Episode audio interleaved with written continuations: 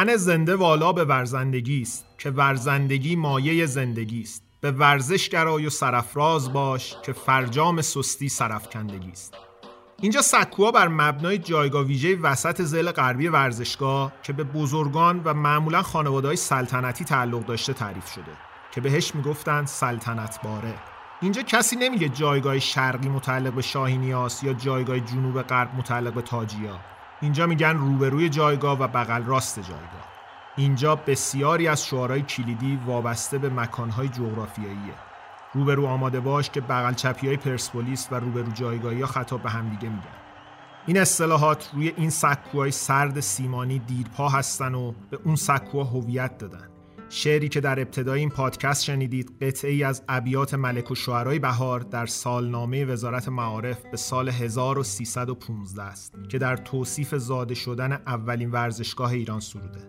اینجا امجدی است معبد ورزش ایران.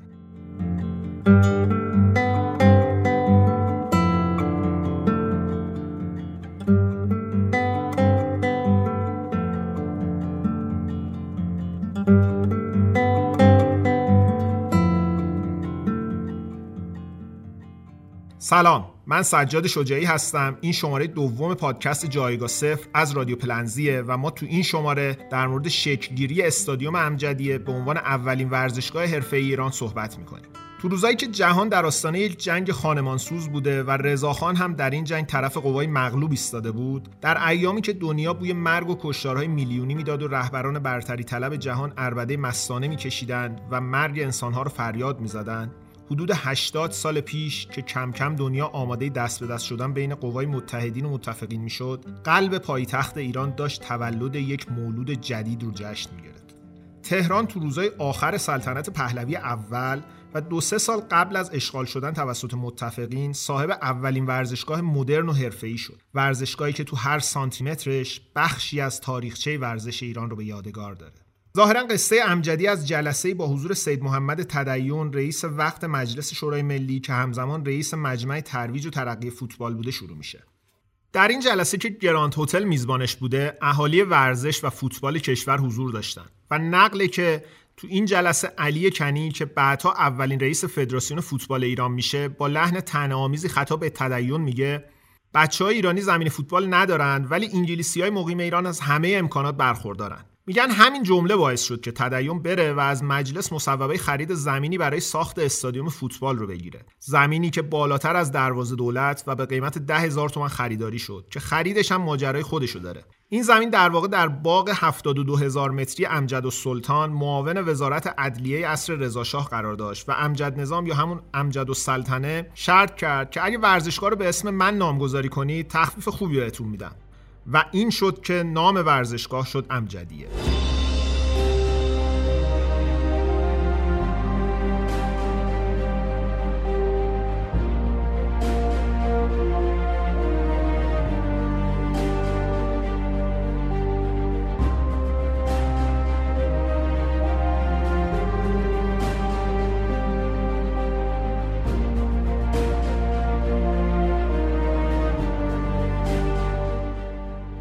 با پیگیری های و دستور رضاشاه علی اصغر حکمت معمور ساخت این ورزشگاه میشه حکمت همون کسیه که آرامگاه سعدی با ترکیب امروزی رو راه اندازی کرد و در تأسیس و راه اندازی کتابخانه‌های ملی فنی معارف دانشسرای عالی موزه های ایران باستان، مردم شناسی، پارس شیراز و موزه حضرت معصومه قوم، دانشگاه تهران و مدارس جدید و دار و تربیت اشایر و کلاس های مبارزه با بیسوادی نقش اساسی بازی کرد. دست آخرم مثل خیلی از خادمین اصر رضاخانی مورد بیمهری قرار گرفت و به خاطر ارسال پیام قدردانی از وزیر معارف فرانسه برای تجلیلش از هنرهای ایران از خدمت برکنار شد. در واقع این برکناری ربط مستقیمی داشت به حال و هوای اون روزهای جهان و قرار گرفتن فرانسه و آلمان در دو جبهه مخالف هم و نزدیکی ایران به آلمانهای نازی. به هر حال با پیگیری های سید محمد تدیون، علی اصغر حکمت، میر مهدی ورزنده و با طراحی نیکولای مارکوف به همراه مهندس سعید در سال 1313 کلنگ ورزشگاه 25000 نفری امجدیه به زمین خورد و در مهر ماه 1317 ساخت این ورزشگاه به اتمام رسید. در واقع تاریخ افتتاح امجدیه همون مهر ماه 1317 است اما بهره برداری از ورزشگاه مربوط میشه به یک دوره مسابقات رسمی که در سوم شهریور 1318 برگزار شد و با شروع به کار امجدیه فصل مهمی در تاریخ ورزش و به خصوص فوتبال کشور شروع شد. شروع یک هویت یک نوستالژی و قرار گرفتن در بطن کلی اتفاق خاطر انگیز و مهم ورزشی و غیر ورزشی که حالا برخی از اونا رو مرور می‌کنیم امجدیه جاییه که تقریبا همه اولین های فوتبال ایران توش اتفاق افتاده. ما تو امجدیه اولین صعودمون به المپیک 1964 توکیو رو با پیروزی بر هندوستان جشن گرفتیم. اولین قهرمانی جام ملت‌های 1968 رو توی دیدار تاریخی و حماسی مقابل اسرائیل به دست آوردیم. و اولین جام قهرمانی باشگاه آسیا رو هم تاجی ها تو همین امجدیه بالای سر بردن. راستی دربی بزرگ پایتخت هم در فروردین 1347 تو امجدیه متولد شد که هر کدوم از این رقابت ها می‌تونه داستان یه پادکست مجزا باشه. در این بین اما می‌خوایم سری بزنیم به بازی تاریخی ایران و اسرائیل که شاید سیاسی ترین مسابقه فوتبال تیم ملی ایران بوده و در نهایت با گل‌های همایون بهزادی و پرویز قلیچخانی در مقابل تک گل اشپیگل گیورا به نفع ایران تموم میشه. و ایران برای اولین بار فاتح جام ملت‌های آسیا میشه. صدایی که میشنوید گفتگوی اختصاصی لطفالله میسمی با پادکست جایگاه صفره. لطفالله میسمی از اعضای سابق سازمان مجاهدین خلق که اگرچه در انفجار یک بمب دستساز هر دو چشمش رو از دست داد اما اون زمان از حاضرین در ورزشگاه بود و بازی رو از نزدیک مشاهده کرده میسمی همکنون مدیر مسئول نشریه چشمانداز ایرانه که داخل ایران منتشر میشه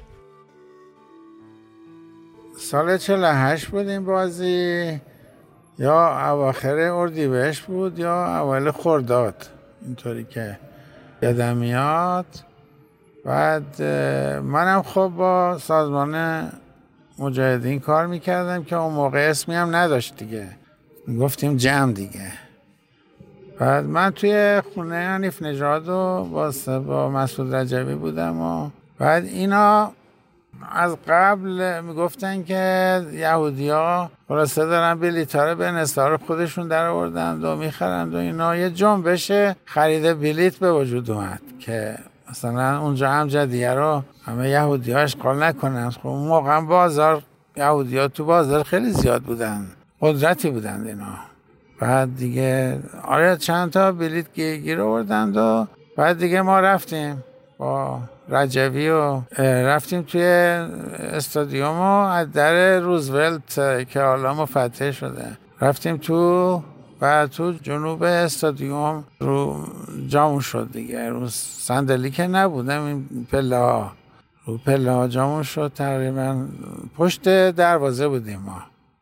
بعد خب جمعیت هم پر بود واقعا دیگه جا نبود. یه ما پشت توری بودیم دیگه. مثلا توری فلزی نمی‌شد برای کسی تو چیز تو میدون اینا. بعد مثلا اونجا نشسته بودیم یکی مثلا گفت مرگ بر یهود. بعد گفتیم بابا این, این حرفا نزن بر اسرائیل بگو. شعار اینجوری بود. مرگ بر اسرائیل مرگ بر فلان اینا. ورزشی هم وقتی که ایران خوب خوب بازی می‌کرد هورا میکشیدن. دو طرف خیلی خوب بازی می‌کردن دیگه. بعد که گل اولو اونها زدن من یادمه بعد یه خود افسردگی تو میدون اومد. اینا بعد گل دوم و سوم ما زدیم دیگه. و خب دیگه شادی خیلی سراسر چیز بود اینا دیگه. بعد که رفتیم بیرون ما از همون در روزولت رفتیم بیرون. بعد دیگه تظاهرات تو خیابون مفتح شروع شد دیگه. دیگه شعار علیه اسرائیل می‌دادند و دیگه درود بر قلیش خانی قلیش خانی گل زد یادمه. دیگه اون موقع ما داشتیم می‌رفتیم شعار می‌دادیم و اینها. احمد رضایی ما رو دیده بود. بعد اونم همون موقع به سازمان پیوسته بود اینا چون احمد از قدیما رو میشناخته اینا. بعد گفته بود که به رجبی یا یکی بود به ما گفته بود که به مهندس بگین که نیاد. اینا میشناسندش؟ چهره شناساییه و دنبال تظاهرات نیاد. صلاح نیست. دیگه ما یواش یواش کشیدیم کنار رو رفتیم تو مقنطه خونه اون یک کمی تو میدون هفته تیر بود. میدون حالا موقع میدون 25 شهریور. دیگه رفتیم خونه. ولی بعد دیگه با پرکنده بچه ها تو خیابان بودن. گفتن که شاب همامی بهزادی گفته که یه ماشین میدم. ولیش خانون یادم نمیاد. ولی صحبت بهزادی بود. یه پیکان بهش میده و تظاهرات دیگه علیه العال هم شده بود. جلوتر که رفته بود هواپیمای العال مال اسرائیل هم حمله کرده بودن یه کوکتل انداخته بودن توشو که خب بعدم یه چند تا رو در رابطه با همین العال گرفتم زندان بود دیگه که بعد محکوم شدند و زندان بودند. خیلی تو خرید بلیت اتفاقا بازاری ها خیلی فعال بودن. و خب فردا دیگه خیلی مردم خوشحال بودند و بازی هم بازی بود بالاخره بازی جدی بود. خوشونت مثلا من ندیدم تو بازی که بین دو تا تیم خشونتی بشه و اینها. از اون جبهه. روی دروازه اسرائیل.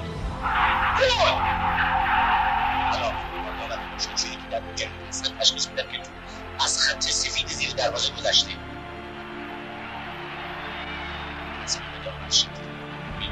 دامر مثلا از رئیس دامر که مثل اینکه حادثه جام جهانی تکرار میشه. گل گل بازیکنان اسرائیل به تاون حمله می‌کنه معترض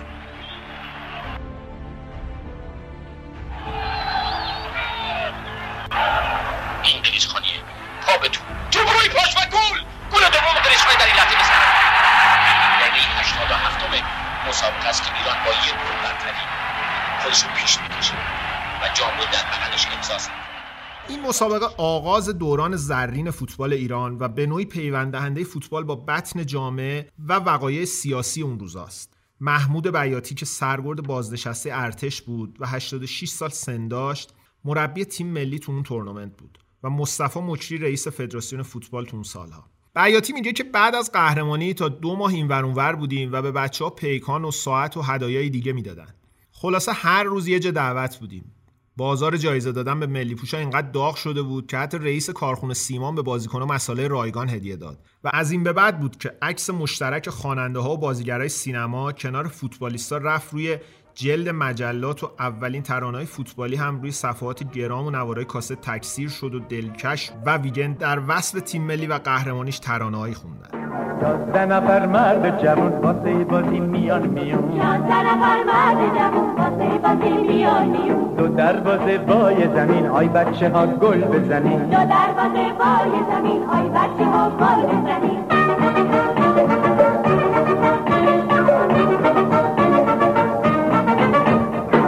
پشت بدین به پشت هم همدیگر رو داشته باشین وقتی بازی شد تموم سه چهار تا گل کاشته باشین پشت بدین به پشت هم همدیگر رو داشته باشین. وقتی بازی شد تموم سه چهار تا گل کاشته باشین.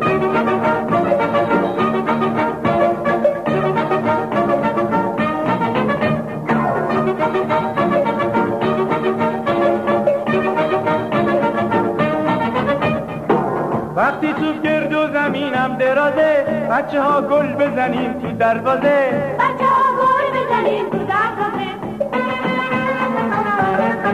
وقتی تو گرد و زمینم درازه بچه ها گل بزنیم تو دروازه. بچه ها گل بزنیم تو دروازه. ما مثل یک ما از شما اسم می‌بریم.